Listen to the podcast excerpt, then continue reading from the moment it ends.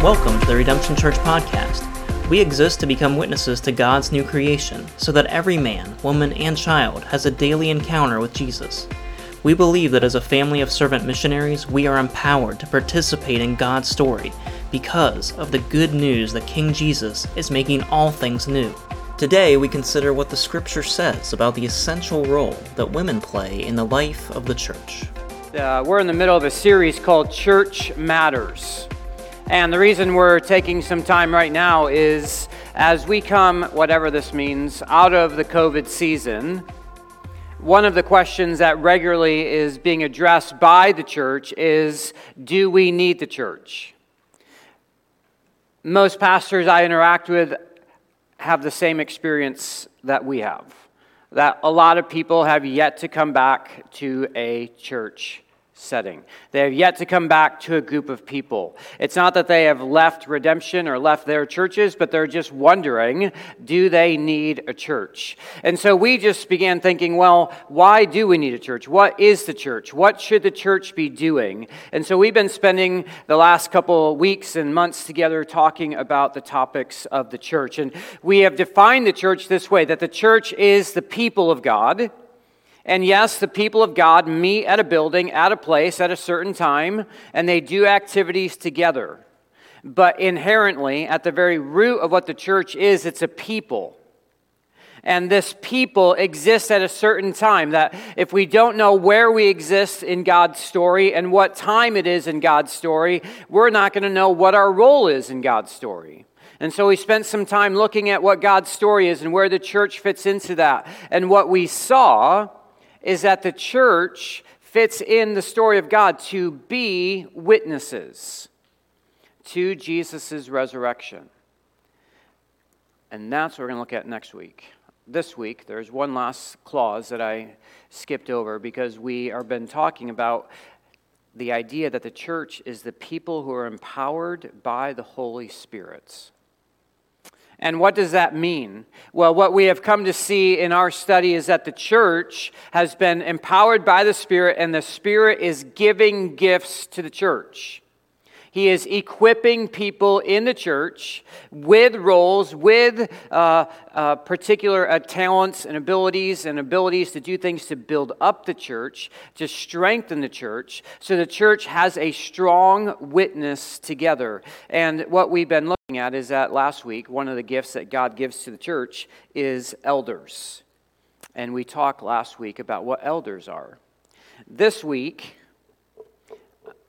I've thought to myself three times this morning already I have five other sermons I want to preach, not this one. Everyone's just going to be mad at me, okay? And it's not going to go well. But this week's topic is actually very difficult. And in our culture, it's very controversial. The topic we're going to deal with this week, I believe, is actually the most debated, controversial topic in the church right now. So, why are we talking about it? I don't know. But I think what we should come to see is that in every culture, there's things about the biblical ethic and the biblical story that in every culture matches. So, for instance, in the Western society, for the most part, we love a comeback story. We love forgiveness. We love second chances. If you go over to the East, they don't like that. You're done, you're out forever. So, like, or you, we could compare these in different ways, but what you see is like the sexual ethic is probably much more closer in the East than it is in the West. Does that make sense? Like, the idea is that in every culture, there are pieces that actually coexist or, you know, go in line with the biblical narrative. But there is in every culture as well things that go against the Bible. And if the Bible does not contradict at least some of your thoughts about life, then you probably don't worship the God of the Bible. I don't know if you heard me on that, but I really want to like step on that for a second. If the Bible does not contradict you, then you probably don't worship the God of the Bible, you worship the God of your own imagination. Because there are things in Scripture that are difficult to believe, difficult to accept. And in order for God to be God, He is going to contradict some of your values, some of your beliefs. Because cultures change, values change from generation to generation, and yet what we see in Scripture is that God is constant. His values are not depending upon the prevailing minds and the media outlets in Joe Rogan. God's values are dependent upon his nature and his character, in which when people adopt his values, there is actually flourishing for all people in that particular situation. So, what's the issue that we talk about today? The issue we talk about today concerns the role of women in the church, especially in relationship to being an elder. And as I mentioned, I don't think there's a greater, hotter topic in the church than this issue today. Historically, you can look at this if you want, or I can show you. I'm going to say this a lot too. I'm, if you want to meet me in the corner afterwards and punch me, let's go. All right, I'm ready to go. Um, so I'm not going to be able to address everything this morning, and I'm not going to be able to prove. Look at some. I got some people already ready, and someone told me they brought tomatoes. I'm ready for it. Okay, um, but the point is, is that I'm not going to be able to prove to you everything. But if you want more things on what I'm saying, I will definitely direct your attention to some resources. Historically, the church has seen the role of elder primarily reserved for a man and not a woman. And yet, in our generation, that has begun to change. Now, does history prove anything? No. Does that make sense? Just because historically it's done that way doesn't mean it's right, doesn't mean it's true. And so the question we want to ask is what does the Bible say? And I think this is really important because we don't want to base our understanding first and foremost, as important as they are, as we talked about last year and we'll continue to talk about, we're not going to base our understanding based on our emotions like, I don't think this is fair. I don't think Scripture knew what Paul was talking about. And we're not going to base it on our experiences because what we know is that what is more true, our experiences or God's Word? So, what we want to do is, in some sense, ask the question before we approach this, just with the idea what does God say? Now, the primary passage that we deal with this morning is in 1 Timothy chapter 2 and verses 11 and 12 and 13. And this is what the Bible actually says. I didn't make it up, okay? I didn't change anything. This is just what it says. It says, A woman should learn in quietness and full submission, and I do not permit a woman to teach or to assume authority over a man. She must be quiet. Okay? I actually picked the NIV, which is a very loose, I didn't pick like the most conservative translation out there.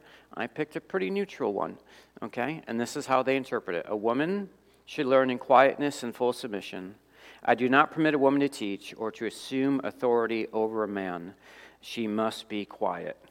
Jesus, we need you to help us this morning um, to hear what you have for us to hear to see the beauty and the value of how men and women relate to each other and how, when they do properly and fully, flourishing in peace and wholeness are like a spring that just continually flows over and it brings joy and it brings a witness that we long for. And so we give you praise for what you'll do in Jesus' name. Amen. What I want to do is this this morning. I'm going to just walk through the text with you, highlight some things here and there. Then I'm going to talk about common objections to the text, like some things people talk about the text. And then I want to close with what I really want to talk about. Does that make sense? So, those the order. Let's just walk through the text. Let's talk about objections people make to the text, and then close with what I want to talk about. Number one, a woman should learn in quietness and full submission. What does it mean she should learn in quietness and full submission? I think what Paul is after here is like later on in 1 Timothy chapter 5, he says on the next slide, he says this Besides, the women, they are getting, not all women, some women are getting into the habit of being idle and going about from house to house. Not only they become idlers, but also busybodies who talk nonsense, saying things they ought not to. Okay, now I know some of you guys are like, right, exactly, that's what women do, and wrong on you. Okay? This is just some of the women who just had too much free time and were causing uproar in the way that they were being busybodies and gossiping. That was not creating a quiet community, it was creating a chaotic community. So, quiet here has more to do with a demeanor and a way of life than you just shutting your mouth and never talking. So, quiet here has an idea of what it means to have a demeanor of having a quiet life. In fact, that's what Paul says in the earlier in chapter 2 that we should desire a quiet and peaceful life. Number 2, Paul says, I do not permit a woman to teach.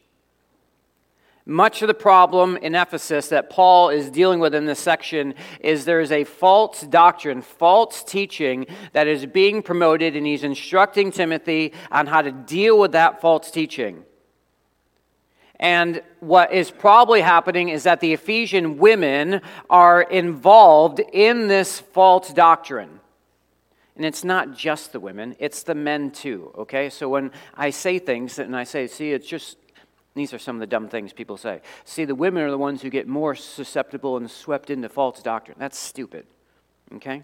Like, I think that's ridiculous. But what I do think is happening is that in Ephesus, there are a group of women, along with men, who are involved in this false teaching. And Paul wants to tell Timothy how he should order the church in order to make it a witness that it should be.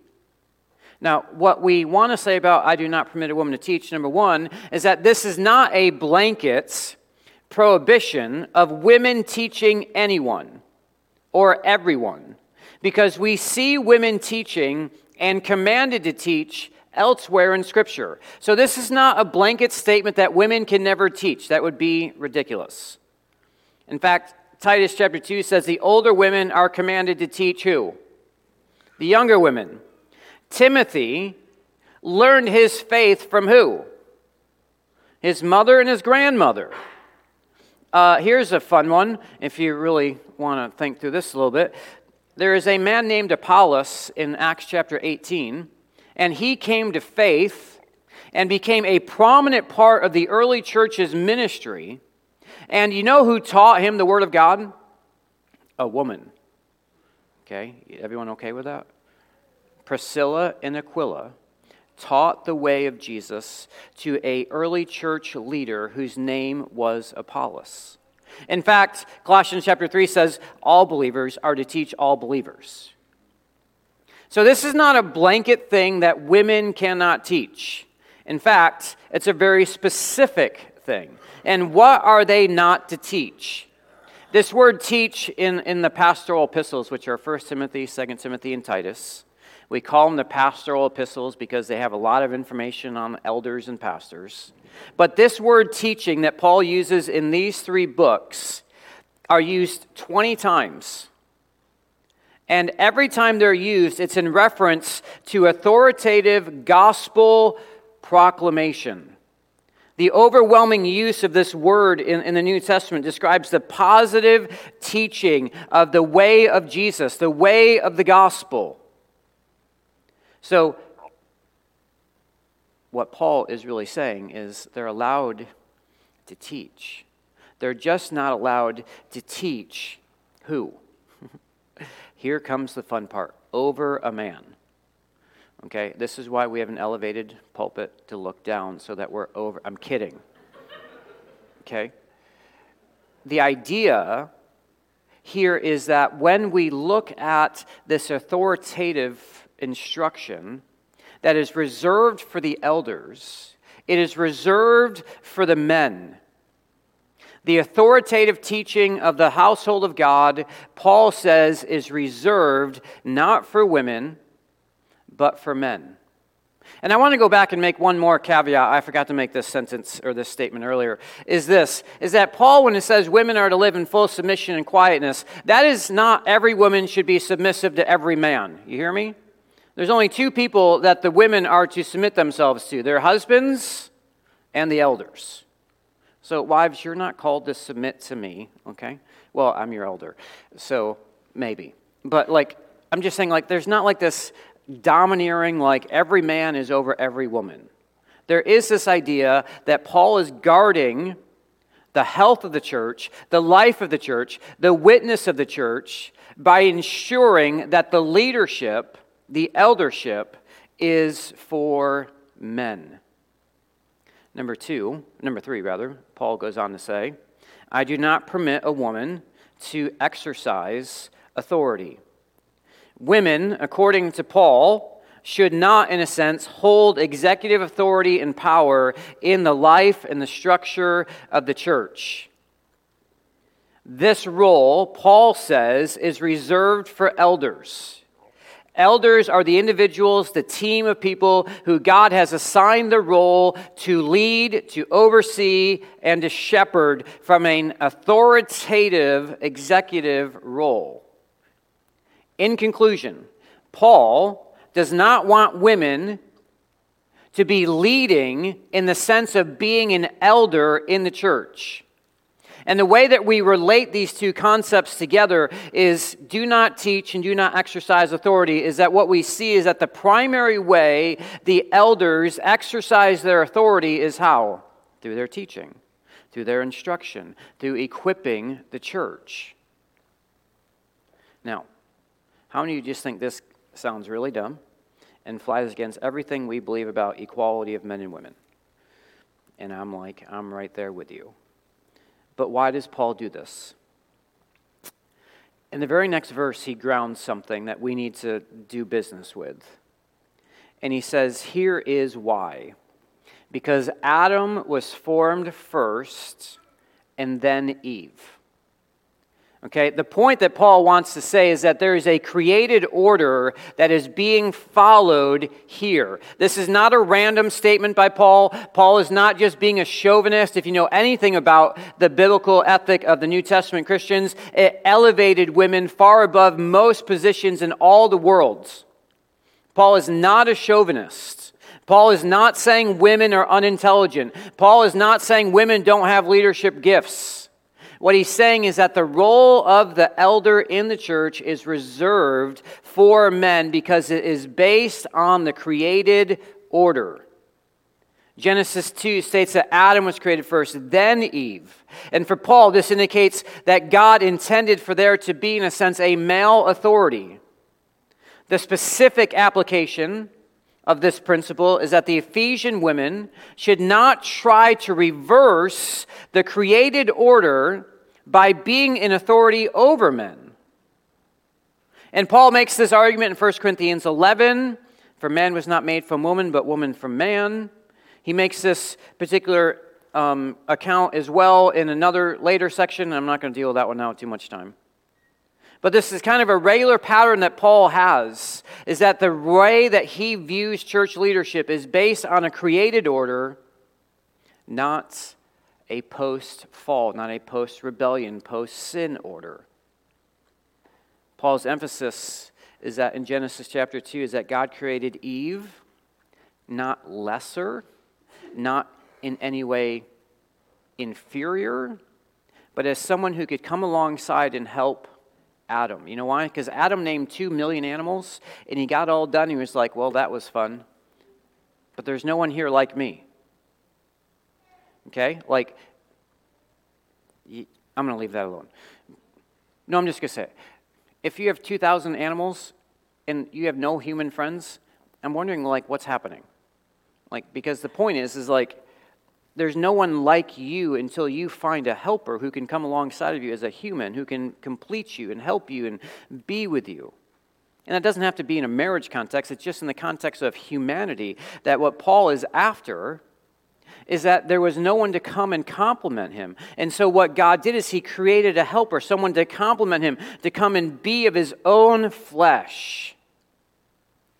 So, in conclusion, I think what this passage is saying is Paul, because of the created order, is grounding the authority of the church and primarily through the authoritative teaching is reserved for men and that when women take up that role, they're reversing the created order that God intended for his creation. So, in some ways, that seems pretty straightforward. In other ways, it's not. What do people who believe the opposite of me do, and how do they get around this passage? Here are some objections that people have, and they range from, well, depending on where you are and what you think, but they're all over the map. Number one, and these are not the only five objections. Does that make sense? There could be like 200 probably. I'm just dealing with five of the main ones. Number one, the first objection is this is that women in Paul's day were by and large uneducated, so they were not as prepared and equipped to teach. So, what is their argument? They just didn't have the ability to be educated back then. And now that we live in the world that we live in, they have far more education, far more abilities to learn, far more abilities to understand Scripture. So that that was just something back in that day. So, what do we say to that?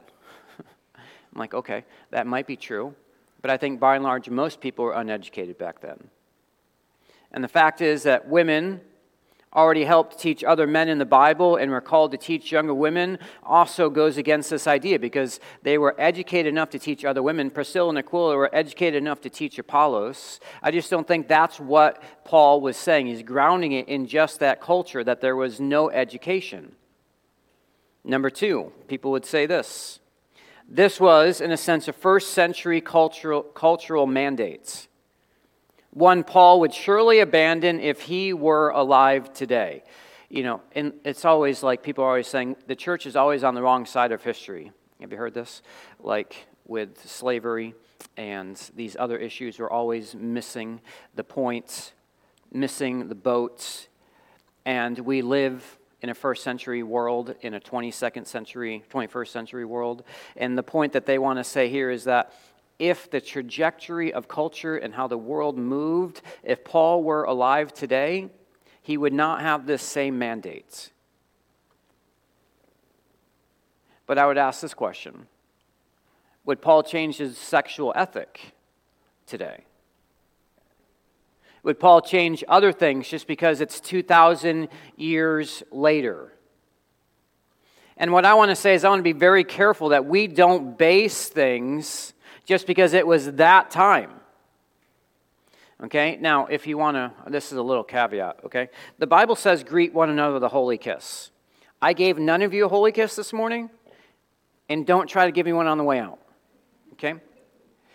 So what is a holy kiss? Is that a first century like practice that we don't practice anymore?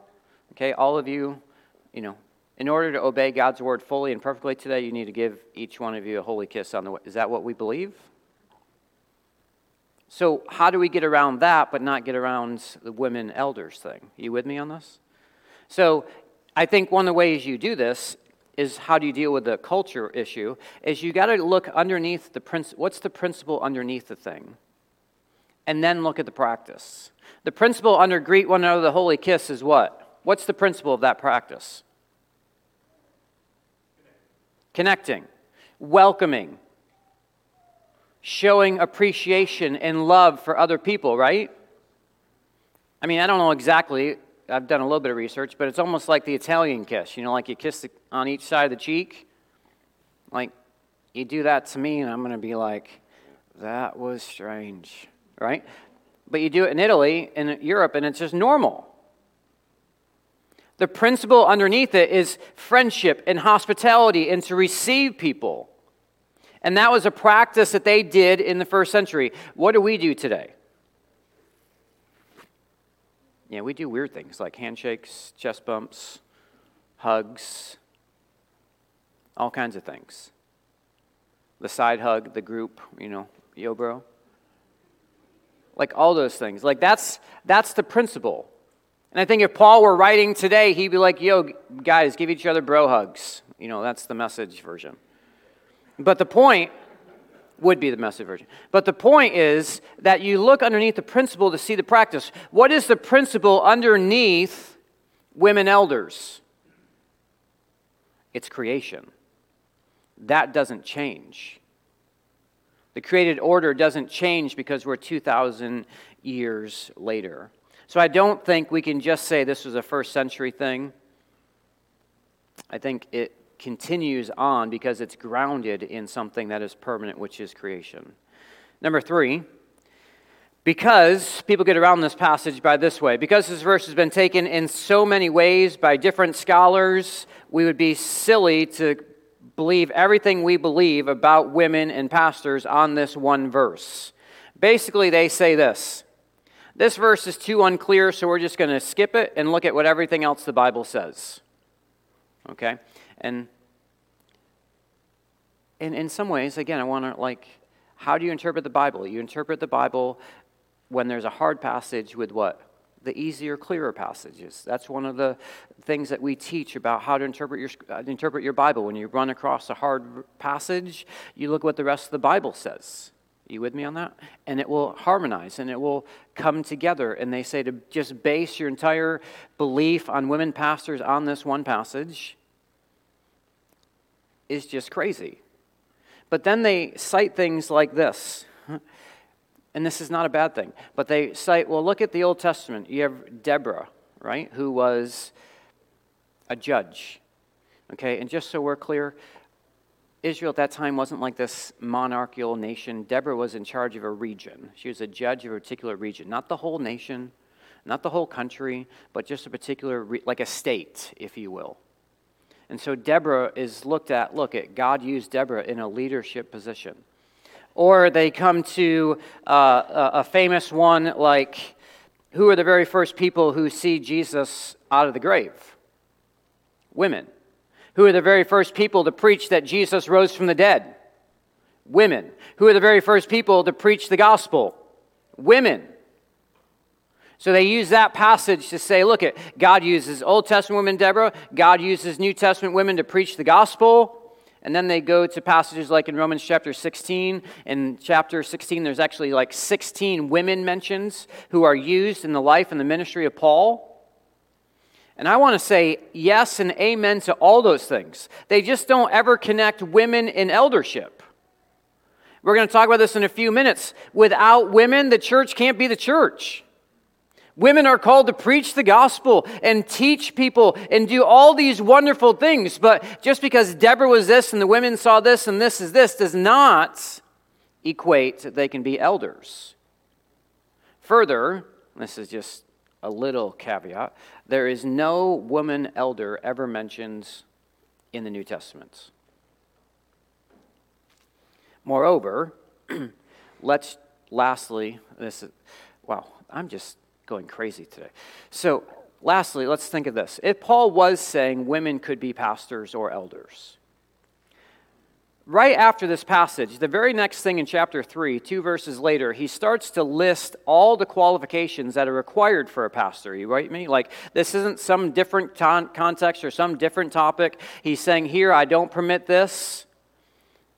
Because of the created order, women, you will be saved through childbearing. We'll talk about that in another time, what that means. And then he comes back to, right after that, here's what you need to be in order to be an elder.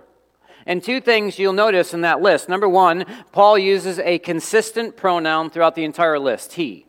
He must be. He must be. He must be. Now you can be like, well, in that time they used male pronouns as a thing for everyone true. I believe that. However, one of them says he must be a one woman man. It never says she must be a one man woman. So the point is is that if Paul really was allowing women elders and pastors, why does he give no qualifications for the woman in that list?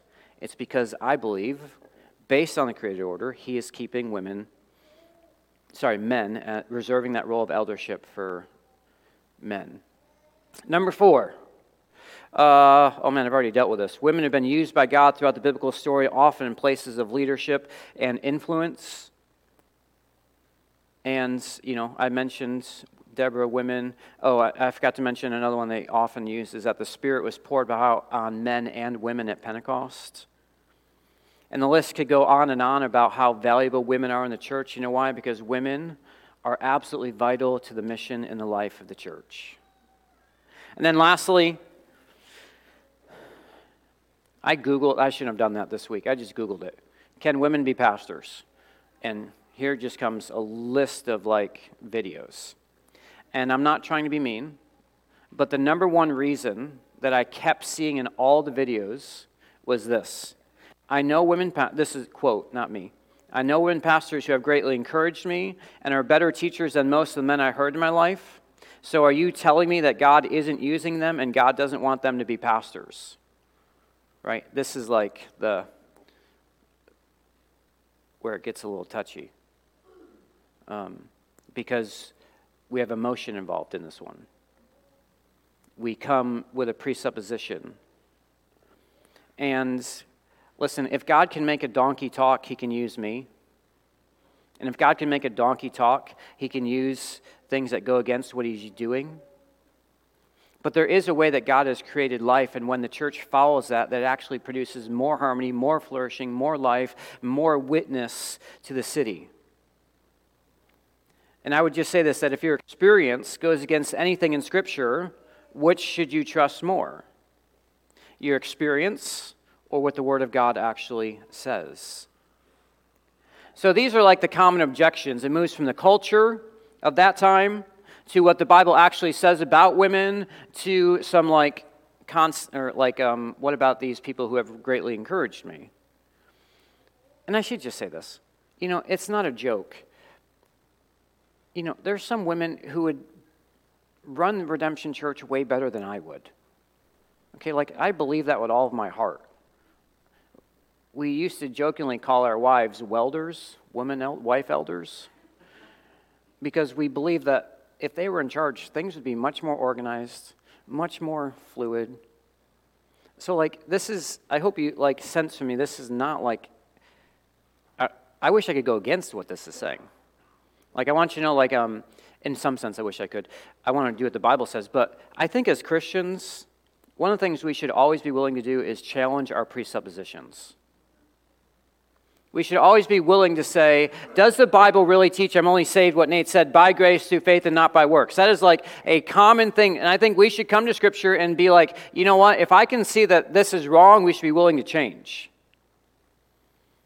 Like, I think we should be willing to re examine the things that we believe and, and the, the best we can, because we can never do it completely, come to the Bible with a neutral, unobjective, non cultural understanding. So I want to close with three things, and I've mentioned some of these already, but I really want to highlight them. Number one, women are absolutely essential to the mission and the health of the church. I say essential because the church could not be the church without them. The church are not an added bonus. The church is not just we could do it men by ourselves, but we got women just to come alongside and make it a little better. No, they are the church just as much as men are the church. And I'm going to be very honest with you. I struggled with this early in my pastorate, and I'm beginning to see the stupidity of my ways. I used to, in the foundations class, this is just going to be like, you're going to look at me and be like, You said that? I said that. Okay? And I apologize a thousand times, and I don't do it anymore. But I used to say in the foundations class that if you were a woman in here, you're probably, it's not that I don't like you, but I'm probably just not going to talk to you. I actually said that. You know why? Because I believed back then the same thing I believe now, but it was in a different, the way I worked that out was that if I get the men, I will get who? The women and the families. And I put all of my attention on the men. And what that created was this idea that women became secondary, that women became just like added bonuses. And as I began to see how that belief in me was actually shaping people and how it affected my relationships with women, I began to see that that is so unhealthy. And actually see that you are genuine sisters in Christ and you need to be shepherded just like men need to be shepherded. And so I can say that, like, even in my own life, the, the idea that women, we need you, is growing in a deep belief in my soul that we need you. You are valued in the community. Why? Because number two, women, you inherently possess the same value, dignity, and worth as men. Men do not have any greater value to the church, do not have any greater dignity and we are not worth more than you. Like, we need to believe this deeply that in some sense there is no male or female. We are all one in Jesus. There is equality. There is this reality that on the new creation, we're going to be brothers and sisters for the rest of time. However, in the midst of all of that equality, and that value and that dignity, there are differing roles in the relationships with your husbands and in the life of the church. And differing roles does not equate any lesser of importance or significance. You want to know why I believe that? On the next slide, I have a very, con- a very convoluted slide. Just look at who our God is Father, Son, and Holy Spirit. They are all who? Are they all God? Are they all equal? Do they all possess 100% deity? Like, is Jesus fully God or just partially God? Is the Father more God than the Spirit is God? I think we'd have to come to Scripture and say those statements are false that the Father, the Son, and the Holy Spirit are all equal. They have the same value, the same essence. They are all God. And yet, when you look at that relationship between the Father, Son, and Spirit, even though they have equal value and dignity, do they have different roles? Who's in charge? Say the Father. Who submits to the Father's will? The Son. And who carries out the will of the Father through the Son? the Spirit. There is roles. Jesus doesn't be like, I want to be in charge.